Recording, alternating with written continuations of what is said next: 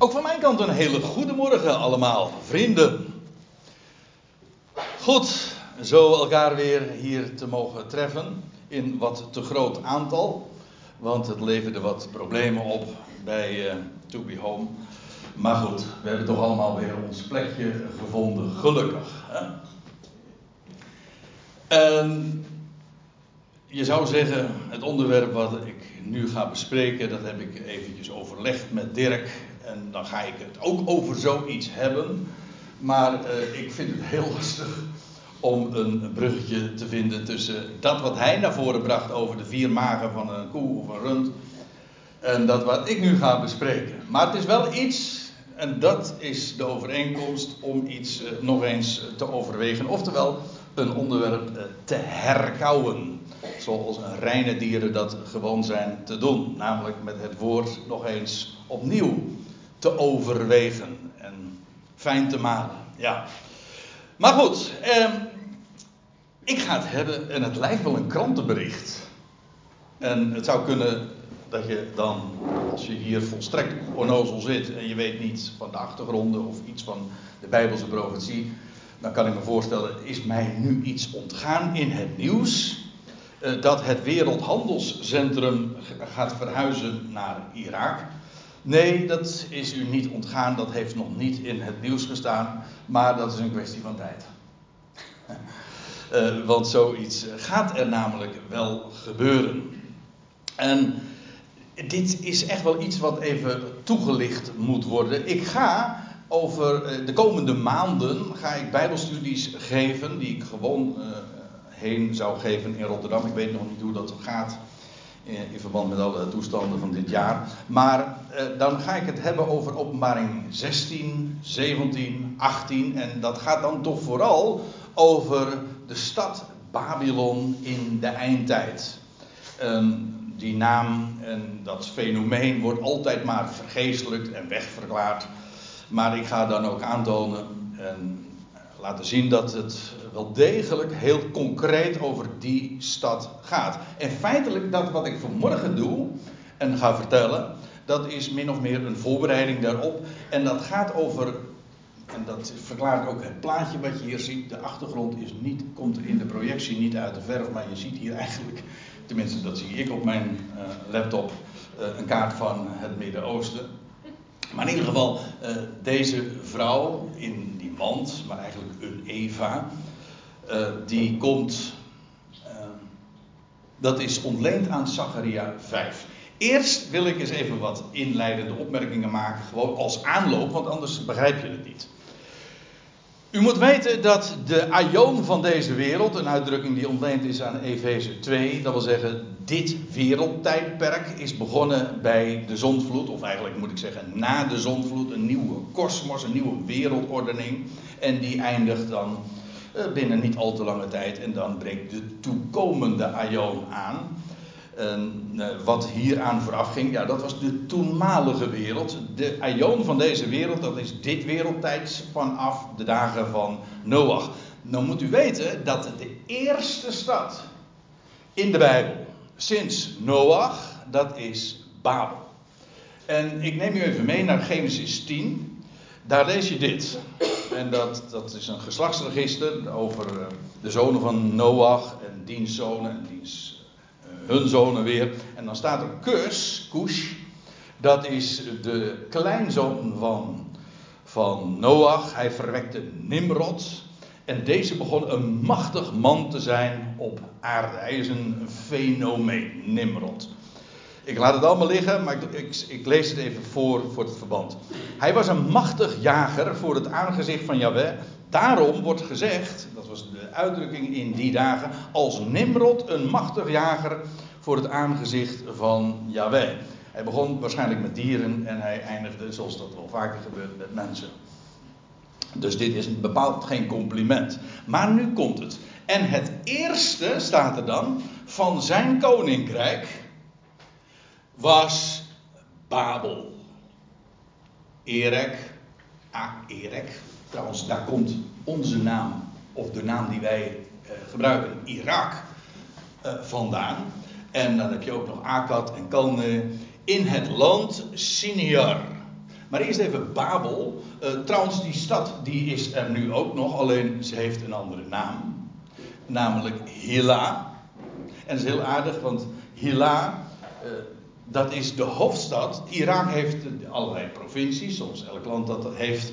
En de, de, een grote provincie in Irak heet Babil. Nou, daar herken je natuurlijk ongetwijfeld ook Babel in.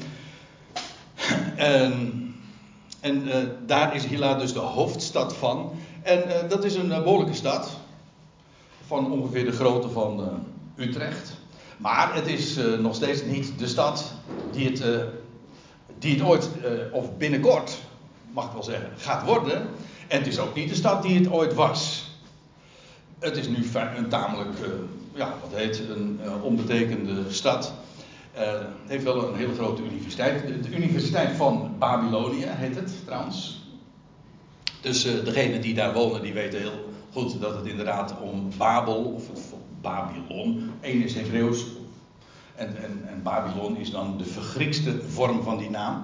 En ik zie dat de kaart ook hier niet al te duidelijk is, maar dit is dus opnieuw het Midden-Oosten met hier dan het land Israël. En dan heb je hier dus uh, ja, Mesopotamië. Dat betekent trouwens letterlijk tussen de rivieren. En dat wil zeggen, dit is de Tigris. En de zuidelijke rivier, dat is de Eufraat. Ziet u? En dit is een, een geweldig vruchtbaar gebied. En hier heb je dan het land van Siniar. En nou, laten we het eventjes dan uitzoomen. En dan zie je dus, nou, om even te lokaliseren, Bagdad, wat in de Bijbelse geschiedenis dan weer helemaal geen rol speelt. Maar goed, tegenwoordig de hoofdstad van Irak is. Dat is hier. Dat ligt tegen de Tigris aan. Maar dan heb je Babylon, dus het huidige Hila. En dan heb je Akkad, ik liet de namen net al zien, Kalne, Erech. Uh, trouwens, Ur, die kennen we allemaal. Nee, niet Urk, dat is weer wat anders. Dat ligt gewoon in Nederland. Ik bedoel Ur, Oer. En daar, ja, daar kwam een Abram vandaan. Uit Ur, der Galdeën. Nou, dat was hier dus. Maar eh, al deze plaatsen liggen allemaal in de vlakte, in het land van Siniar. Zodat Siniar maar niet uh, een, maar één uh, kleine oppervlakte is. Nee, het is een enorme oppervlakte tussen de rivieren in. Maar met Babylon als hoofdstad. Nou, nou blader ik even door, want dit was Genesis 10. Een geslachtsregister van de zonen van Noach en de achterkleinzonen. De, de 70 stamvaders eigenlijk van de volkerenwereld. Want ja, uiteindelijk zijn alle volkeren niks anders dan uit de kluiten gewassen families. Ja, ik bedoel, eh, het, het, het volk van Israël, dat is gewoon het, oorspronkelijk het huis van Jacob. Met twaalf zonen, en dat werden dan stamvaders, en dat werden stammen, en dat werden feitelijk volkeren. En zo gaat dat. Maar uh, Genesis 10 vermeldt die namen dan. En Genesis 11, daar lees je dan, nou dat is bekend, hè, de geschiedenis van uh, de torenbouw van Babel. Want daar in Babel ging men, had men een streven niet alleen maar om daar een stad te maken, maar ook om een toren te bouwen. Uh, ook een observatorium voor de sterrenwereld, voor astrologie enzovoort. Uh, dat is een heel verhaal apart, maar men wilde zich een namaken. En ja, u weet allemaal wat er gebeurd is. Uh, maar wat zo aardig is als je dat in Genesis 11 dan leest, is de humor waarmee de Bijbel dat dan beschrijft. Dat de wereld dan zich voorneemt samen te klonteren. God had gezegd: verspreid je over de aarde. Nee, we gaan ons een naam maken. Je hebt de naam van God, maar wij gaan ons een naam maken in plaats van de naam. Als je dat trouwens op zijn Grieks zegt, dan zeg je uh, in plaats van de naam, dan zeg je anti-sem. Sem is eigenlijk de naam. Dus in plaats van de naam van God, maken wij onszelf een naam. Dat is denk ik ook de diepste oorsprong van antisemitisme. Het is namelijk uh, tegen of in plaats van de naam. Maar goed, uh, dat was dat streven om zich een naam te maken. En dan, maakt men, dan gaan ze een toren maken. En dat vind ik zo leuk. En dan lees je, de mensen willen een, toren maken waarvan de opper, het opperste reikt tot in de hemel. Een groot observatorium enzovoort voor de sterrenhemel. En dan staat er, welaan laat ons weder. Dat is wat, gaat God aan het woord. En dan staat er, welaan laat ons neerdalen en hun, laat ons neerdalen. Dat wil zeggen, de mens maakt dus een toren. En dan zegt God, nou laat, ik moet eventjes naar beneden om te kijken waar ze mee bezig zijn. dus de mens denkt, zo hoog zijn wij bezig en zo de top bereiken wij. En God moet naar beneden komen, de, de spot uh, en het cynisme druipt er vanaf. We moeten even naar beneden kijken om te kijken wat hier nou eigenlijk aan de hand is. Laat ons neerdalen en hun spraak doen verwarren, uh, zodat men niet verstaat de spraak van zijn naaste. Dit is een beetje een letterlijke weergave van wat er dan staat. Uh, kortom, zij willen gaan samenklonteren. God zegt: nee, dat gaat dat niet gebeuren. jullie moeten je verspreiden. En dus, wat doet hij? Hij gaat de spraak verwarren. Hij maakt daar dus een spraakverwarring van. En wij kennen dat ook allemaal nog van Babylonië. Ja, dat was vroeger een tv-programma. Trouwens, wij kennen ook nog babbelen. Dat, uh, dat is ook geen compliment als, als, als iemand straks naar mij toe kan zeggen: Leuk gebabbeld. Dan. Uh, nou weet ik al wat er. Nou weet ik al dat er straks sommige mensen hier naartoe, naar mij toe komen en zeggen van. Goed gebabbeld man. Hey. Goed, dan gebeurde dat. Uh, en zo verstrooide Yahweh hen vandaar over heel het aangezicht van de aarde. En zij zagen af van de bouw van de stad. Kortom, hun hele voornemen wordt doorkruist. Want ja, ze konden niet meer met elkaar praten. En communicatie. Want je leest ook nog dat God zegt van ja, dat moet gebeuren. Want niets wat hun, wat zij zich voornemen, gaat nog onmogelijk wezen. Als de mens de, de, de gelederen sluit en. Uh, en ze kunnen communiceren wereldwijd met elkaar, dan is niks meer onmogelijk. De sky is the limit. En ja, met recht, dat was in Babel echt het geval. En daarom, daar steekt God een stokje voor en hij verstrooit de taal. Ze verstaan elkaar niet meer en dus verspreiden de volkeren. En dat was ook precies de bedoeling. Daarom noemt men haar naam. Daarom, let op, noemt men haar naam Babel, omdat Yahweh daar de spraak van heel de aarde deed verwarren. En Yahweh hen vandaar verstrooide over heel het aangezicht van de aarde.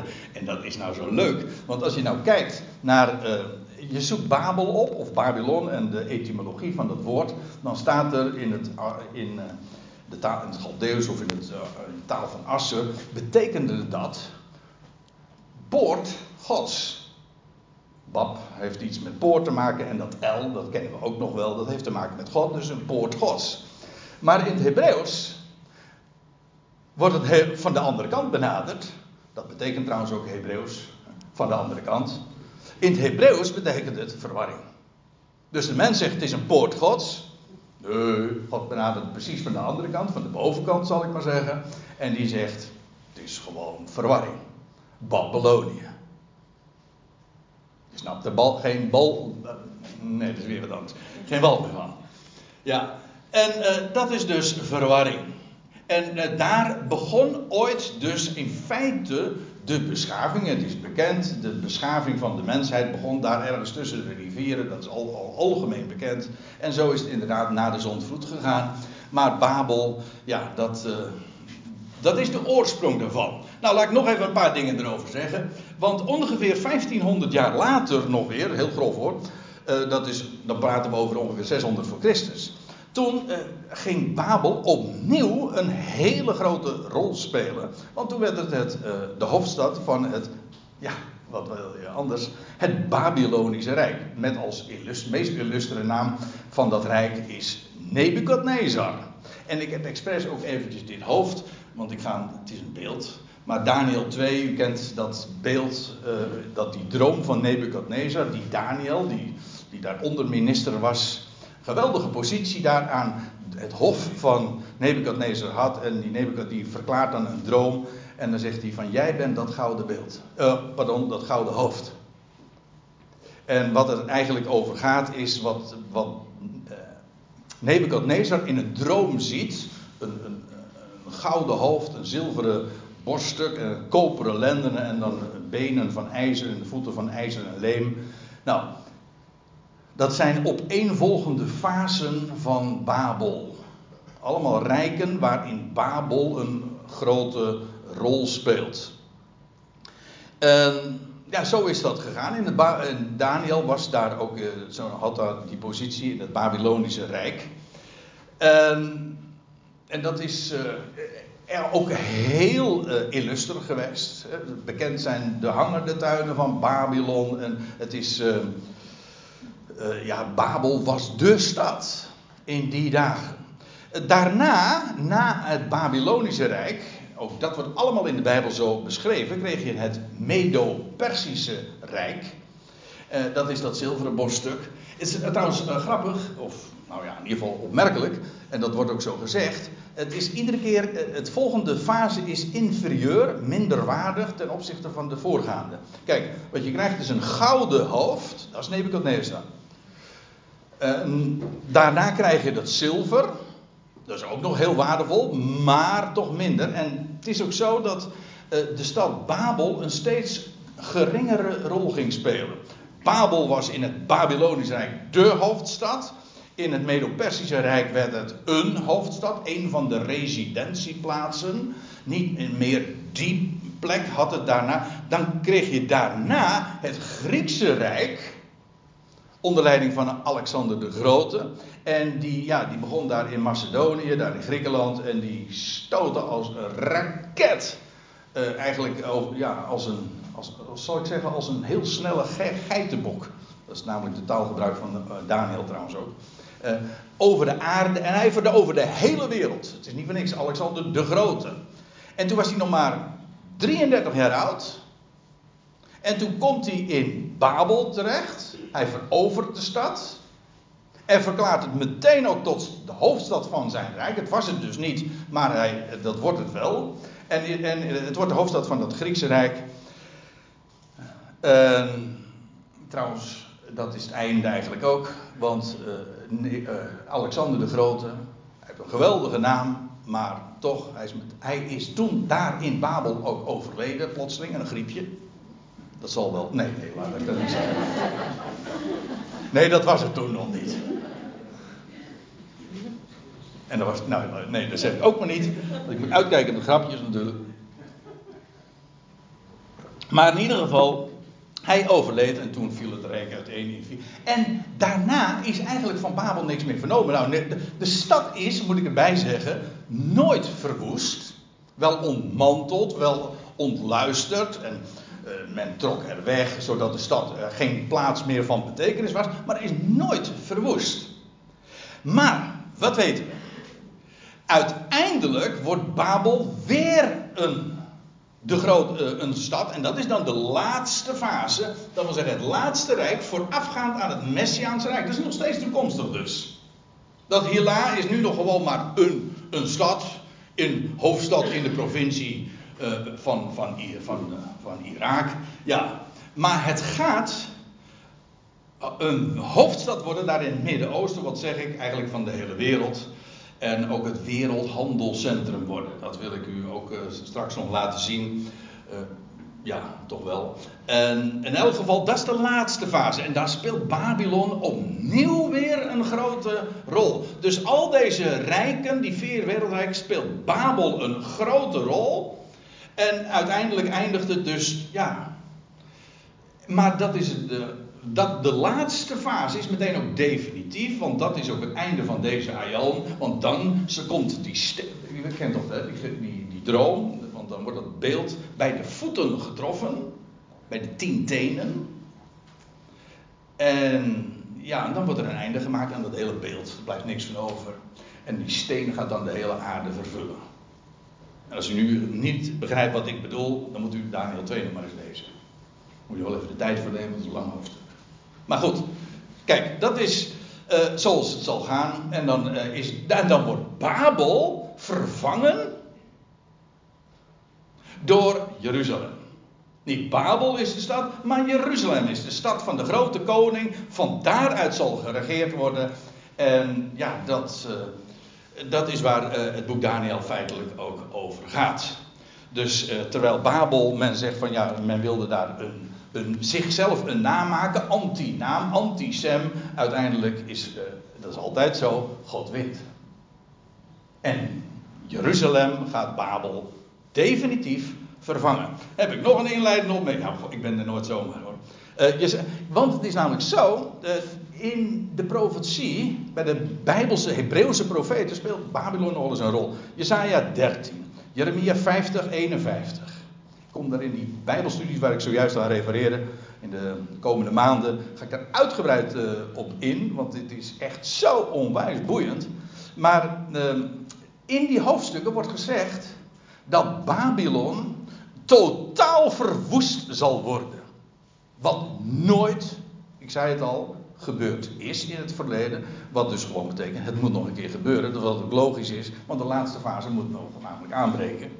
Het zal zelfs zodanig zijn, het wordt vergeleken met de verwoesting van Sodom en Gomorra. In één uur, zegt de openbaring. Blijft er niets van over. En als een steen zakt het zo in de rivier. En dat is een uitdrukking die dan weer ontleend is aan Jeremia 51. Maar goed. Die stad gaat dus nog een hele grote rol spelen, maar wordt ook. Het is maar voor korte tijd. En in dan nog een opmerking. In openbaring 17 en 18 is Babylon het laatste, het grote bolwerk, wordt, zo wordt het voorgesteld, maar ook als een goddeloze hoer. Zo, ik, ja, dus de terminologie die in openbaring 17 en 18 gebruikt wordt. Want in, uh, ja, in, in, die hoofdstukken, daar lees je dat Johannes een visioen ziet. En dan ziet hij een hoer. En dan, die, zit, uh, die zit op een beest met tien hoornen. Ja, en, met zeven koppen en zo. En dan zeg je, god, wat betekent dat allemaal? De, de aardigheid is dat al die dingen gewoon ook vergeleken, uh, vergeleken, maar ook verklaard worden. En dan staat er van, ja, die, die, die hoer die je ziet, dat is de grote stad Babylon. Sommige mensen zeggen, ja, dan moet je dan ook weer verklaren. Nee, dat hoeft geen verklaring, dat is de verklaring. Want die zeggen dan weer van, ja, Babylon, dat betekent Rome. Nee, die hoer wordt uitge... is Babylon, dat is de verklaring. Dat is de goddelijke verklaring. Dan moet je niet zeggen van, ja, maar dat betekent dan eigenlijk Rome. Nee, het is Babylon. En ja, die wordt dan vergeleken. En dan wordt er ook over dat beest gesproken. Dat is het laatste rijk. Dat is eigenlijk een tien statenbond. Nou ja, eh, god, er is zoveel over te vertellen. Uh, over die dingen. Maar dat doe ik nu even niet. Maar het gaat er maar even om dat ook in het boek De Openbaring, dat feitelijk een soort van samenvatting is van de Bijbelse profetie. En een bekroning van alles wat de profeten hebben gezegd. En ja, het zal een stad zijn. Zo wordt het vooral ook in de Openbaring 18 voorgesteld. Niet alleen maar als een politieke macht. Maar vooral ook als een economische, financieel centrum. Het is de stad van wilde en van de kooplieden der aarde. Ja, we komen er wel, want nu, eh, en, want nu heb ik nog eh, een laatste inleidende opmerking over Zacharia. Want wat is namelijk het geval? Zacharia, daar gaan we nu naartoe, naar Zacharia 5. En Zacharia die leefde en profiteerde na de terugkeer uit de Babylonische ballingschap. Het Joodse volk was 70 jaren daar gevangen, uh, heeft daar in, in Babylon gezeten. En vervolgens onder leiding van het nieuwe Persische Rijk, onder leiding van Kores, zijn ze teruggekeerd naar het land. En in die tijd dat het volk terug, een deel van het volk terugkeerde, toen trad onder andere Zacharia op, maar ook een Haggai en een Malachi. Ja, ja, ze kunnen herinneren natuurlijk. Die laatste boeken van ons Oude Testament. Die traden in die periode op, in, in die decennia uh, van uh, ja, na de terugkeer. Moet je, dus even van belang om dat te realiseren. Zacharia die trad dus op en hij profeteerde na de terugkeer onder leiding van koning Kores. En hij beschrijft dan in hoofdstuk 5, vers 5 tot 11, waar we nu naartoe gaan, een visioen. Ook, hij ziet weer een gezicht.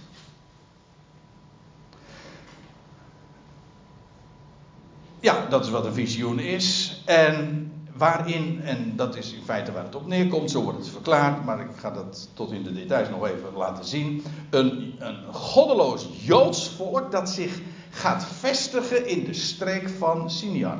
Moet je nagaan, ze waren net teruggekeerd uit Siniar. Maar, hij, eh, maar Zachariah zegt, het gaat gebeuren dat een goddeloos deel van het volk weer zich in Siniar, die vlakte daar in Zuid-Irak, zich daar gaat vestigen. Met dit geld als de grote factor. Handel en financiën, geld, dat zal uh, daar uh, in die move naar Irak, naar, naar het land van Senior, de grote rol zijn. Nou,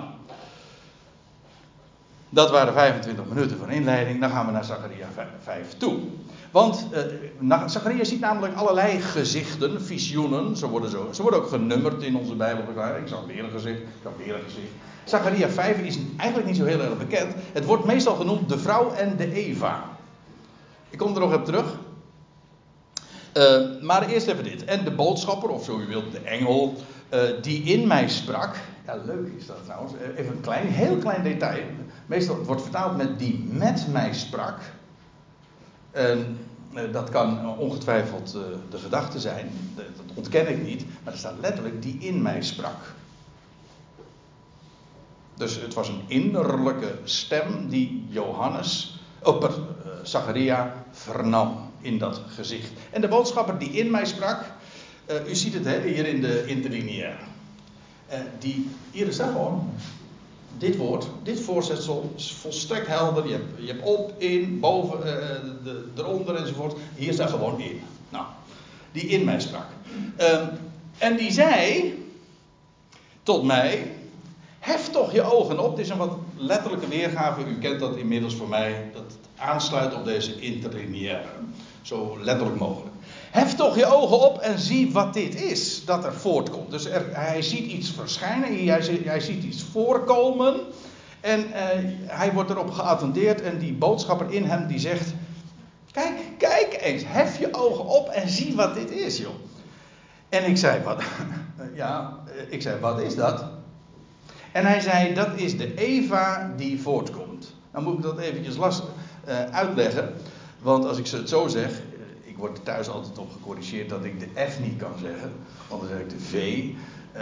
Moet je nagaan, dan ben je taaldocent uh, een tijdje geweest. Maar lukt me nog steeds niet. In ieder geval, je hebt de V en de F, maar dit is dus niet Eva. Want dan zou je zeggen, ja, die vrouw heet Eva. Nee, nee, nee, dat is een totaal andere. Daar heeft er niks mee te maken. Uh, dit is de Eva, zo moet ik dat zeggen. Je kan het wel hoor, als ik erop let. Eva. En uh, wat, wat is namelijk een Eva? Nou, een Eva. uh, dat is een inhoudsmaat voor droog materiaal. Niet voor vloeistoffen, maar voor droog materiaal. En wordt onder andere gebruikt voor graan. En 1 Eva. Is de ene keer het doet, dan blijft het doen. En 1 Eva, dat is 10 gomer. Ook dat kennen wij.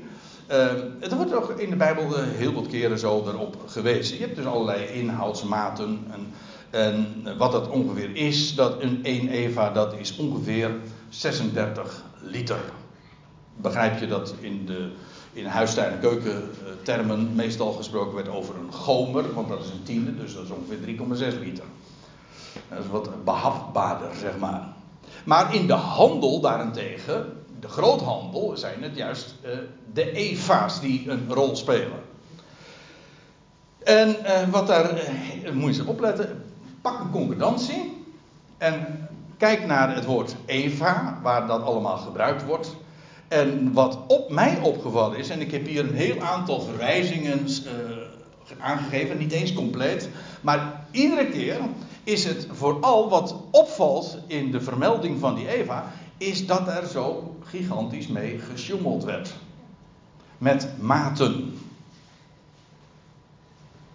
En zoals er trouwens ook gesjoemeld werd met, met, met geldstukken, want dat gebeurt trouwens nog steeds.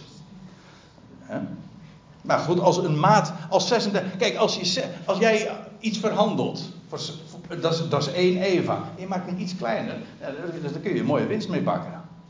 Dus er werd gigant. En een tweeërlei maat, staat er in spreuken, is de, een tweeërlei maat, een tweeërlei Eva, wordt ook in spreuken gezegd, is, de, is Yahweh een gruwel. Eén maat. Daar moet je niks aan toe, en vooral niet ook aan afdoen. Dat is het. En op het moment dat jij iets verkoopt voor een eeuw en het is minder, nou, dan, ben je gewoon, dan pleeg je diefstal en ook. Eh, ja, als de maten niet meer kloppen, als de waarden, de standaards niet meer deugen, ja, waar, waar ben je dan nog? Dat geldt trouwens met geld ook. Ooit was een dollar, een, uh, of uh, trouwens een gulden, en dat is goud. Maar die standaard hebben ze nou, al heel lang geleden uh, hebben ze verlaten. dat was trouwens ook, ik heb laatst een heel leuk verhaal gelezen, even, even heel kort. Maar dat ging over de, de, de, de teloorgang van het Romeinse Rijk. Um, dat heeft alles te maken ook met de teloorgang van de, in feite van uh, de monetaire unie. Want ze hadden de denaar, de Romeinse denaar, dat was oorspronkelijk puur zilver. Maar wat gebeurt er als de overheid dan te geld tekort heeft? Dan gaan ze een beetje sjoemelen. Dan maken ze, toen, werd, eh, toen werd vervolgens uh, zo'n munt, zo'n denaar, werd uh, niet meer 100% zilver, maar werd 90% zilver. En toen werd het 80%. En op een gegeven ogenblik was een denaar helemaal geen zilver meer. Dus was, en dat betekent in de praktijk dus helemaal niks meer waard. U zegt, hé, hey, maar heeft dat, uh, kennen wij dat fenomeen nu ook niet? Ja, echt. Op het moment dat er heel veel geld bijgedrukt wordt, ja, dat betekent dat de standaard weg is. Dan, kun je, dan weet je niet meer wat het is. Dat is trouwens een algemeen probleem in de hele wereld. Men heeft geen vaste waarde meer. En dan wordt alles waardeloos op de, op de deur. Maar het is wel handig als je, als je heel veel schuld hebt. En jij zit aan de geldkraan. En jij kan gewoon geld maken. Dat is handig. Ik heb, ik heb, ik heb 10.000 euro schuld en ik kan 10.000 euro voor zelf bijmaken. Nou, dan betaal ik het, ja, alsjeblieft. U zegt, ja, maar dan krijg ik eigenlijk geen 10.000 euro. Nee, precies, dat is het probleem. Dat is het grote probleem. Nou ja, maar dit, in feite zijn dit hele fundamentele dingen. Maar er werd zoveel mee gezoomd. En dat gold ook voor die Eva's. En Gomers en uiteraard al die dingen. En de, kijk het maar eens na. Het is heel boeiend hoe dat uh, zo beschreven wordt. En dan zegt hij, uh, nou goed, eventjes, hij, wat ziet hij? Nou, Zacharia, dat, en dan krijgt hij de verklaring, dat is de Eva. Gewoon een inhoudsmaat, en of dat nou een keer een mand is, zoals u dat in dat plaatje zag, of later ben ik weer tegengekomen dat dat een vat is. Kan ook, weet ik niet. Maakt eigenlijk niet uit. Het gaat er maar om dat het, dat het een vaste maat is. En uh, hij zegt dat is, uh, uh, dat is die Eva. En dan wordt het ook meteen verklaard. Hij zegt: Dit is hun oog in heel het land. Dat wil zeggen, dat, ik geef toe dat dat in het Nederlands een beetje vreemd klinkt. Maar als, als ik zeg: Zo oogt het hele land. Dit is hun aanzicht. Zo kijken ze. Dus dat, uh, de Eva symboliseert eigenlijk de handel. Eva was gewoon uh, ja, het symbool, het embleem van de handel. En nou zegt uh, de boodschapper tegen, tegen Zacharia, nou dat is nou het hele, dit is heel het land. Dat is de Eva. Gewoon de handel dus. En zo ziet het eruit. Nou, en dan gaan we even verder. En dan staat er, en zie, een lode, dat wil zeggen van lood, talent werd opgeheven. Eh, als u een MBG-vertaling hebt of een staatvertaling, wordt er. Uh, nou, van dat laatste weet ik even niet. MBG-vertaling staat er een deksel. Maar eigenlijk staat er een lode talent werd opgeheven. In het Hebreeuws staat hier het woordje kikar. Uh, is dat van belang? Nou, het is zo dat dat woord eigenlijk een cirkel betekent, of een ring of een kring. En vandaar eventueel een deksel. Want ja, een deksel kan ook gewoon zo dat, vorm hebben, namelijk van een ronding. Vandaar trouwens, nu we nader inzien, is dat plaatje dat ik, dat ik wel erg leuk vond, kan dus niet. Want het is een ronde deksel. Nou ja, moet ik nog wel wat te verzinnen. In ieder geval, uh, dat is wat het is. En dan begrijp je ook meteen dat het vrijwel altijd vertaald wordt met talent. Hier in Zacharia 5 wordt het de meeste vertalingen vertaald met, met uh, een deksel. En die functie vervult het wel, maar het wordt vrijwel altijd vertaald gewoon met een talent. Nou weten wij eigenlijk ook niet meer goed wat een talent is, want ze zeggen ja, een talent, ja, dat is iets wat je kan. Hè? Ik heb een talent voor, nou ja, musiceren, dus niet, maar goed. Kijk, uh, maar eigenlijk een talent, dat is namelijk uh, in de Bijbel gewoon een, dat is geld. Je spreekt, er wordt gesproken over talenten goud, talenten zilver. Ja. Maar waarom heet dat dan een kikar? Nou, omdat een munt gewoon een rond ding is. Een cirkel dus. Nou, en, maar hij ziet hier dus geen niet een gouden, ook niet een zilver, maar een lode talent. Uh, hij ziet dus een inhoudsmaat, een Eva. En, uh, en daarop een, een lode talent. Een munt dus. En dat werd opgetild. Uh, over trouwens. Uh, ja, dat had ook namelijk ook nog een, uh, een, een bepaalde gewicht. En in dit, als, in dit geval gaat het natuurlijk om iets wat loodzwaar is. Uh, en dat blijkt ook wel. Maar een kikar, zoals een Eva een, de, de handel symboliseert, zo is die kikar, die dat talent, symboliseert geld. Nou ja, symboliseert geld. Het is geld. Een munt. Nou. En dan ziet hij nog iets. Hij ziet er echt een vreemd gezicht. Dat, dat heb je wel vaker. Als je droomt, dan droom je gekke dingen. Maar in dit geval.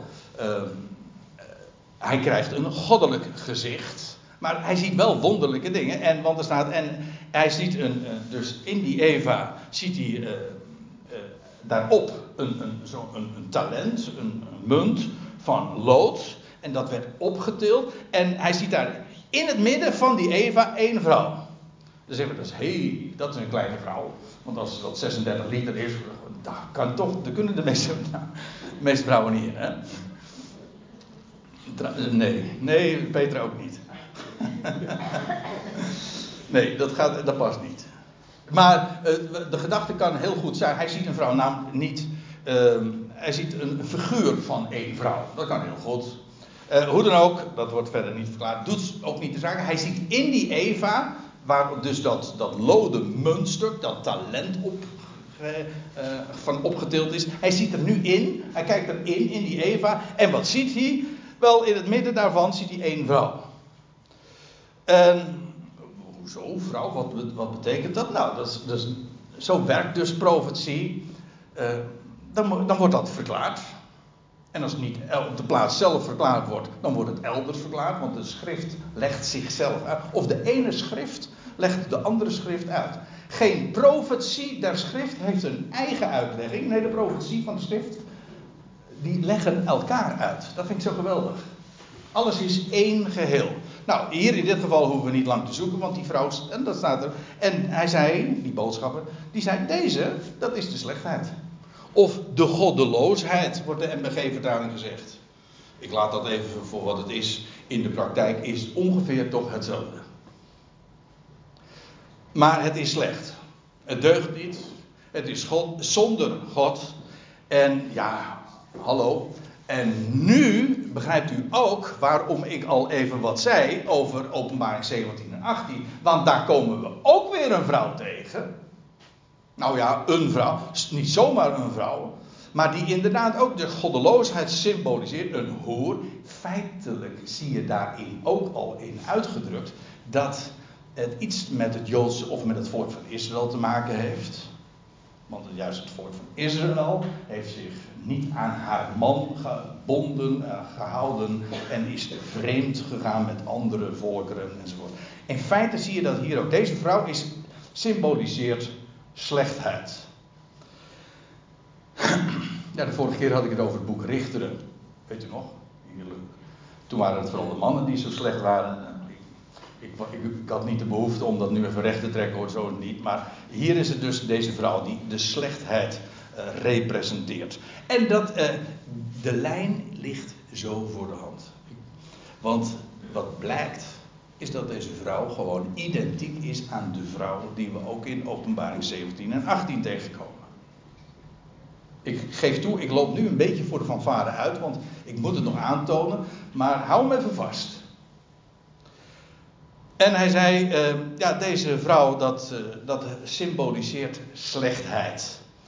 En dan staat, en hij wierp haar in het midden van de Eva, als, als het ware weer terug, want hij had net die deksel, of dat munt, die munt, had hij opgelicht, ook een leuk woord in dit verband, maar had hij opgetild, opgeheven.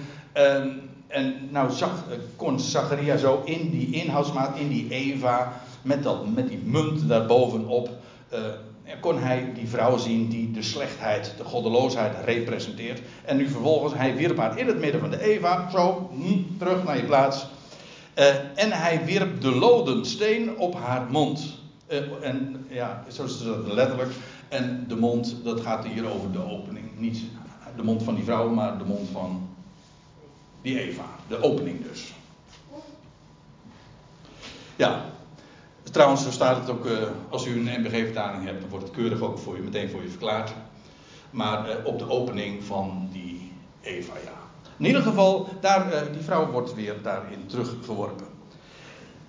En dan staat Zacharia vervolgd met, met de, het verhaal van het verhalen van dat visioen wat hij zag. En ik hief mijn ogen en ik zag en zie twee vrouwen gingen uit en de wind was in hun vleugels.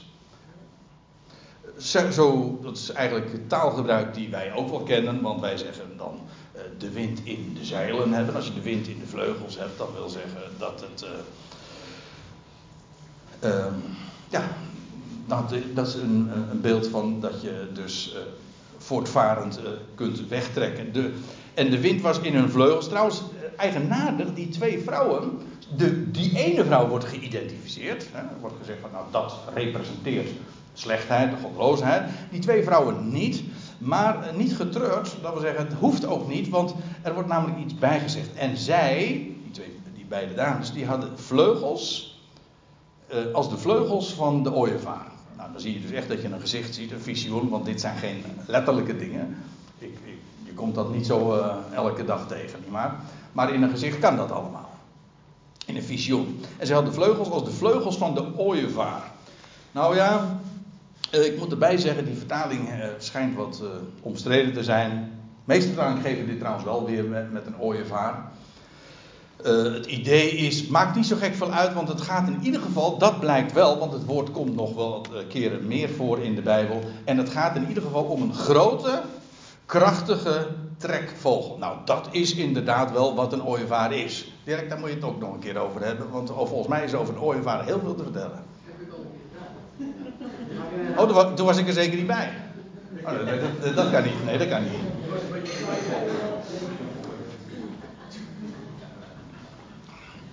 Want over een ooievaar. Heb je dat gedaan? Goh, joh. Ja, ik word ook ouder hoor. Maar, uh, ja, en die. Uh, die kan enorme afstanden afleggen. En het feit dat het hier twee vrouwen zijn, dus met vier vleugels. Uh, ja, dat is, een uitbeelding van een hele grote vlucht die ze kan nemen. En dat is precies ook wat er beschreven wordt, zodat je het ook meteen begrijpt. Van, het zijn dus uh, het, is, het, is, het, zijn twee ooievaars eigenlijk. Twee, en met die een hele grote vlucht beschrijven. Ik zeg er tussen twee haakjes even bij, eigenlijk een luchtbrug. Let op, want het is niet voor niks dat ik het zo zeg. Want zij hadden vleugels als de vleugels van een ooievaar. En zij hieven, die, die, die twee vrouwen, die met die ooievaars vleugelen. En ze hieven de Eva, dus die inhoudsmaat. Uh, die hieven ze op. Nou, dan moet je inderdaad wel grote vleugels hebben om dat zo op te tillen met die vrouw erin. En, nou, en zij hieven die Eva tussen aarde en hemel. Aha, dus die Eva met, met de, uh, de handel, de Eva, en die munt, dat talent, dat wordt en, uh, weggevlogen. Dus de vrouw, uh, en waar ze in zit, die wordt weggevlogen. Ja, zij hieven de Eva tussen de aarde en de hemel. En ik zei tot de boodschapper die in mij sprak, weer, die in mij sprak, waarheen doen zij de Eva gaan? En wat nou komt, eigenlijk is dat de clue. De grote vraag, hij ziet allerlei dingen, hij ziet een Eva, volstrekt helder. Uh, wat daar, uh, die vrouw is helder. Goddeloosheid, slechtheid. Jawel. En waar ze mee geassocieerd wordt, namelijk de Eva, een handelsterm, geld, is ook helder. Maar de vraag is, waar gaat het naartoe? Dat is altijd de grote vraag. Hè? Waar gaat het naartoe? Waar gaat deze vrouw en die Eva en dat munt en die talent, waar gaat dat naartoe? En hij zei tot mij, om voor haar een huis te bouwen in, let op, en nou zijn we inderdaad weer in Babylon, Babylon om voor haar een huis te bouwen in het land van Simeon. Hé, hey, maar kwamen ze, kwam het Joodse volk waar Zacharia onder profeteerde nou niet net daar vandaan? Jawel, maar wat Zacharia dus doet, hij kijkt in de toekomst, hij krijgt een gezicht te zien. En wat hij ziet, is dat een, een volk, een slecht volk, een goddeloos volk, dat trekt naar Siniar. Dit verwijst dus ik heb namelijk die verklaring wel eens gehoord. Zeg van ja, uh, Zacharia blikt terug uh, over de Babylonische ballingschap. Wat om allerlei redenen totaal niet kan, want dat was sowieso al gebeurd. En bovendien, uh, dan gebeurde toen helemaal niet bij de Babylonische ballingschap dat wat hier nu beschreven wordt. Maar in ieder geval, wat, Johan, wat dus ziet, is die vrouw die wordt getransporteerd, gevlogen ja, naar het land van Siniar. Oftewel, wat wij dan zouden zeggen, dat is Zuid-Irak. Daar komt die vrouw dan terecht. Oftewel, de landstreek van waar Babel ja, toch de stad is. Waar al zoveel gebeurd is. Waar ooit deze Aion begon. Wat gedurende diverse wereldrijken zo'n enorme rol gespeeld heeft. En in de laatste fase van deze aion gaat het opnieuw weer een grote rol spelen. En Zacharia blikt in die toekomst en hij ziet dat. Hij ziet daar dat daar, dat goddeloze volk verplaatst wordt, gevlogen wordt. Ik zou haar zeggen, waarom niet gewoon letterlijk? Het krijgt een plek in het land van Sinjar. Daar in Irak, in Babel. Ja, eh, nou laat ik eerst nog even verder lezen. In, in, vers 11. Um, ehm, en dan staat er nog bij. En is dat uh, gevestigd? Is, is zij daar op de plaats gezet? Dan wordt ze daar neergezet op haar plaats. Op haar basis. Of eventueel op haar voetstuk. En feitelijk eindigt daarmee het visioen. Maar dit is een heel belangrijke opstap om de rest van de profetieën te begrijpen. Daarom noem ik het ook. Want eigenlijk zou ik kunnen zeggen, wat is een nare visioen? Een vrouw, oké, ze wordt geassocieerd met handel en met, met, met geld, financiën enzovoort. En die vrouw die eh, echt slecht is, die krijgt een plek daar in het land van Simeon. En zegt van, ja, uh, wanneer dan? Nou kijk, en dat is precies wat ik bedoelde. Profetieën leggen elkaar uit. En dan, als je Jezaja en Jeremia erbij pakt. En dan vooral ook het sluitstuk van de Bijbelse profetie, namelijk de, het boek De Openbaring. Dan zie je inderdaad, in de eindtijd is daar weer een stad Babylon en waar ligt Babylon? Nou, gewoon in het land Sinjar. En die heeft bovendien, ze heeft, uh, daar, dat blijkt, ze zit op dat beest met die zeven, uh, pardon, met die tien hoorns, weet je wel. En uh, wat je krijgt is een, een, dat laatste wereldrijk, een tien statenbond. En in, en de hoofdstad van die tien statenbond, dat wordt Babylon. Kijk, wij leven nu in de nadagen van deze Aion. Ik bedoel, dat is in deze kring, in dit gezelschap, uh, geen geheim, daar hebben we het al zo vaak over gehad. Uh, dit is zo'n markante tijd. En de vraag is, ja, waar gaat het dan naartoe? Dat vragen wij ons ook waar gaat het naartoe? Nou, dat is, hoeft niet zo'n probleem te zijn, want de Bijbel spreekt over die dingen. En ja, we weten gewoon een aantal dingen gaan gebeuren. Er gaat weer een, een dat daar in Jeruzalem, daar wordt dat tempelplein, daar, wordt, uh, daar komt weer een offerdienst. Dat weten we. Waarom? heb jij iets gelezen in de krant dat dat zo gaat gebeuren? Nee, ik, het is wel zo dat de Joden daar al druk mee in de weer zijn en alles al op, eigenlijk al helemaal alles in orde hebben. Dus het wachten is eigenlijk gewoon op het groene zijn, op het, ja, het groene licht, dat, dat ze inderdaad dat kunnen gaan doen. Maar de Bijbel zegt gewoon dat het zo zal gaan gebeuren. Net zo goed als dat de Bijbel ook zegt dat er in het Midden-Oosten een tien statenbond komt, een alliantie van tien staten, die inderdaad het op een akkoord gaan gooien. Maar, en nou komt het eigenlijk het bijzondere van dat Babylon. Daar zal in dat Midden-Oosten, in Irak, de Babylon, daar zal, en dit is eigenaardig. Je zou zeggen van, Babylon, dat is toch een, een, een Arabische stad, of zo u wilt. Hè? Ja, maar wat blijkt, het wordt een Joodse stad. Of in ieder geval, waar de Joden een enorme grote rol in gaan spelen. Vandaar ook uh, die associaties met Israël voortdurend. En dat is eigenaardig. Maar hoe komt dat dan? Hoe komt dat Joodse volk dan daar? Nou, dat gaat gebeuren als die landen inderdaad een verbond gaan sluiten. Dat laatste wereldrijk, nog even iets anders. Kijk, ik leg zomaar eventjes wat stukjes bij elkaar en dan moet u nog thuis maar eens even herkauwen, weet ik wel. En dan, dan, komen, komt het eerst in je pens, weet je. Ja, nou, over die pen zullen we het verder niet hebben. Maar, uh, en dan komt het in de, boekba, in de boekmaag, de ledmaag en zo. En oké, weet je, en, en dan, ga, dan ga je het begrijpen. Maar hoe was het ook alweer met dat laatste wereldrijk? Dat is met die tien tenen.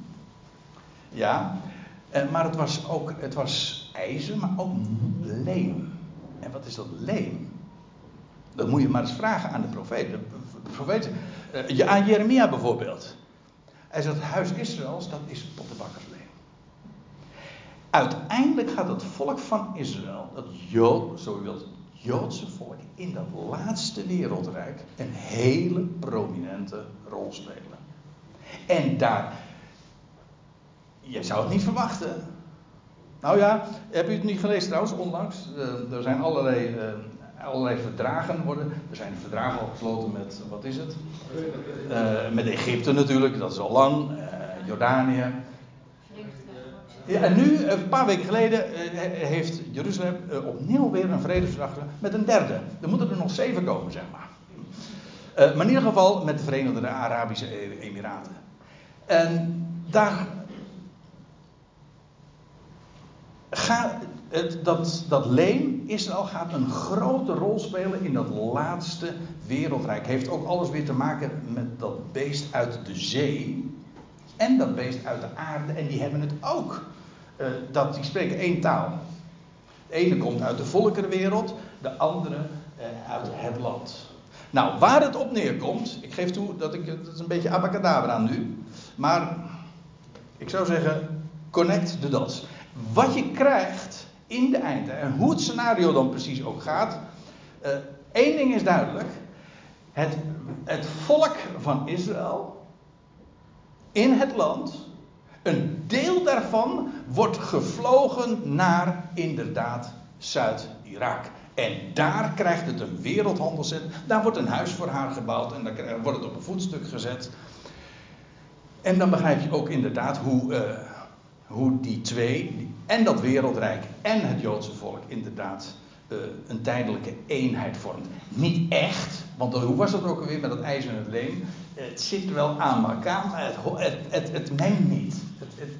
Dat zijn twee elementen die zo wezensvreemd zijn. En zo zal het ook weer gaan. Het Joodse kapitaal, Trouwens, heel grappig, maar nu eigenlijk ook nog zo. Uh, het kapitaal wordt toch voor een groot gedeelte, ook in de wereld, uh, ja, is in Joodse handen. En bevindt zich nu nog, nog in de New York. Dat trouwens helemaal uit. Uh, hey. Nou ja. nee, ik bedoel, het loopt helemaal leeg, New York. Kent u het verhaal? In ieder geval, dat wereldhandelscentrum gaat zich hoe dan ook. Ik, doe geen, ik, ik speculeer niet. Ik, ik, je leest de schrift bij, of je leest de, de, de, actualiteit in het licht van de schrift. En dan zie je waar nu nog het wereldhandelscentrum in New York is. Het komt in het Midden-Oosten terecht. Some way, somehow zeggen ze dan. Hoe dan ook. Ja, dat is heel boeiend hoe dat zal gaan voltrekken. Maar zo zal het gaan.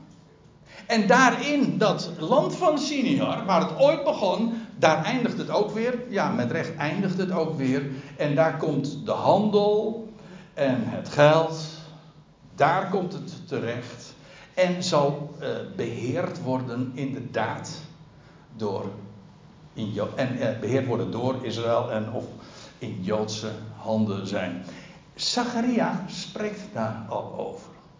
En als u zegt van ja, ik zou hier toch wel meer over willen weten. Nou, ik zei al, uh, de komende maanden ga ik uh, Bijbelstudies ook hierover geven. Dat sluit hier naadloos op aan. Ik vond het van belang om dit eerst eens te bespreken. Want wat blijkt is dat Zacharia, dit visioen van die vrouw en die Eva en dat, dat talent een hele grote rol speelt. En, en, een, een belangrijke puzzelstuk is in dat hele plaatje, in dat geheel van de Bijbelse profetie. Kortom, we leven in een hele bijzondere tijd. Maar dat wist u al lang natuurlijk. Er gebeurt heel veel en er gebeurt ook heel snel. Maar op de een of andere manier hou je ogen erop gericht in het Midden-Oosten. De gelederen gaan gesloten worden. Er komt een tienstatenbond en daar in dat Midden-Oosten, in Zuid-Irak, in het land van Sinjar, daar komt die, eh, dat Joodse volk, wordt, eh, wordt daarheen gevlogen. En krijgt, eh, daar, krijgt daar dus een hele prominente plaats, wordt daar gevestigd, krijgt daar een huis, een wereldhandelscentrum, wereldhandelscentrum een nieuw WTC of zo. Hm? Ja, ik zit maar wat te speculeren hoor. En, en er wordt daar neergezet op haar basis, op een voetstuk krijgt daar een hele prominente plaats. En ja, dat gaan we, dat gaan we meemaken. Ik, ik, verwacht tenminste dat het allemaal niet zo heel erg lang meer gaat gebeuren. In ieder geval, de mijlpalen die van belang zijn, ja, die naderen en we leven uh, daar naartoe. Nou, uh, ik denk dat, het, uh, dat ik er heel verstandig aan doe, na 57 minuten een punt achter.